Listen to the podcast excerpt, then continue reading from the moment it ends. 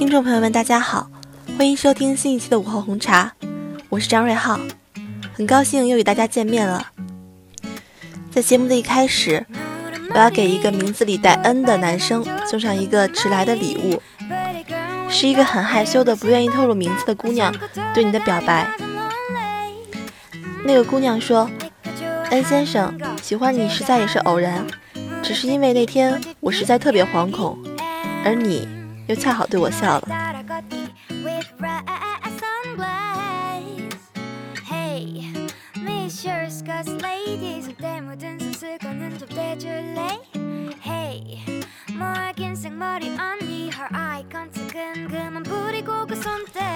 好了，礼物已经送完了，那让我们进入今天的主题。今天要跟大家分享一篇文章，名字叫做《记忆的痕迹》。总想写些东西，但是要写时又总是无法理清思绪。不过记忆总会随着时间而消逝，或许我们记得发生过什么，但一些原本应该留下的痕迹，却永远消失了。记忆变得不完整，当这支离破碎的画面浮现时，心中竟是那样彷徨。只因原本应该连贯的岁月。而今却只剩下断痕。不要担心语句俗气，俗气的语句一样可以留下不致使自己记忆断裂的画面，一样可以记录那些自己身边的过客，一样可以深刻心灵的那一份纯净。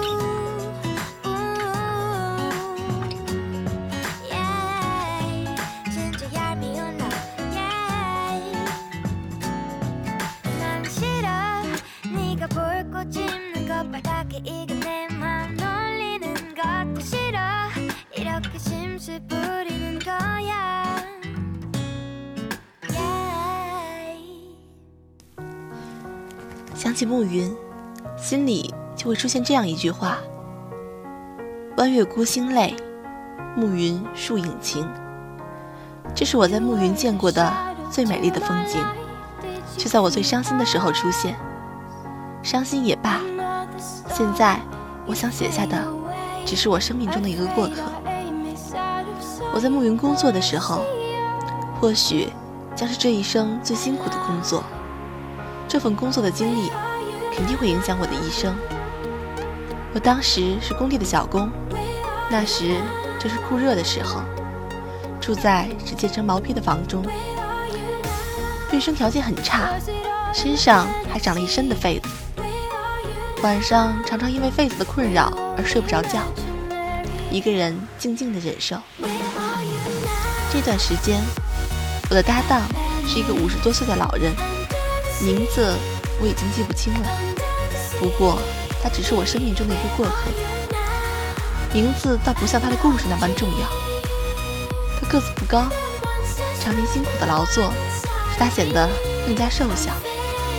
岁月像刀一样，无情地在他的脸上雕出了不该有的苍老。疲惫的双眼中隐含了太多沧桑。岁月，应该。就是用这样的方式见证人生的经历吧。一个下午，天难得出现清爽，我和他在离班组较远的地方做清洁的材料，工作量不大，所以我们可以偶尔悠闲地坐着聊聊天，享受一下被风吹拂的舒爽。他像往常一样，一歇下来就会吸一根自己的卷烟。我在他的影响下，也会偶尔吸一根。给我的印象最深刻的是，他望着天空的时候，那种眼神。虽然并无多少生活经历的我，无法读懂这份深邃，但在这种时候，我也会情不自禁地变得深沉起来。这或许就是人心灵本有的交流方式吧。那个时候，他的妻子。已经去世五年了，儿子十八岁，和当时的我一般年纪，在我们的市的一所职业高校上学。说起儿子，他情不自禁地深深叹息了一声。都说穷人家的孩子早当家，其实很多时候，命运悲惨的人比其他人更不明白自己的处境，或者是因为去面对需要太多勇气，所以选择逃避。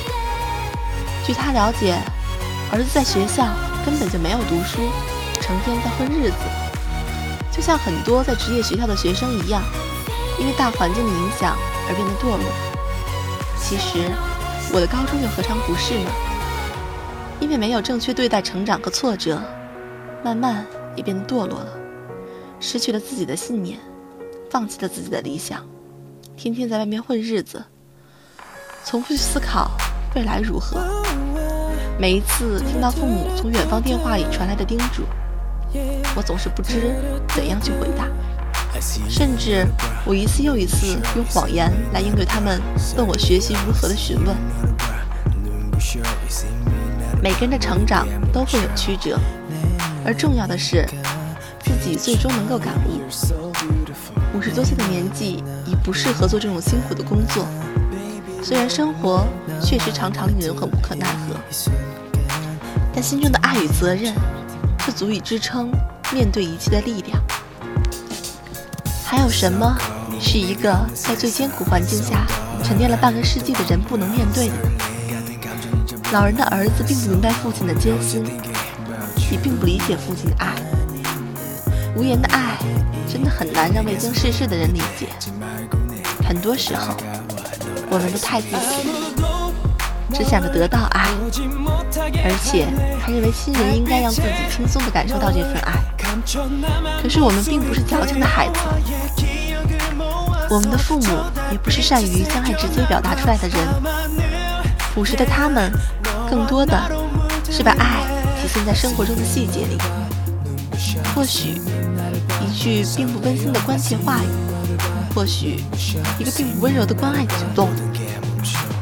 老人提他儿子的时候，脸上并没有太多责备的神情，虽然有一声深深的叹息，可我总觉得这是对他自己的责备。这声叹息。附带的太多，无论如何，我也想不明白。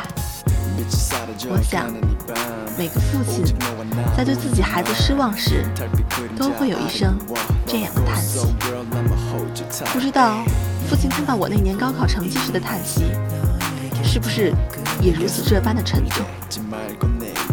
很多时候是我们误解太多了，所以有了很多遗憾，可能。这就是生活的必修吧。总想更好的体会，总觉得生活的追求在远方，但其实我们都活在现在的时光中。现在的每一个细节，每一幅画每一份感觉，或许都会成为将来的怀念。总想得到更多的爱，总觉得。爱应该不断去追求，但或许其实，爱更应该去细心维护，去用心升华。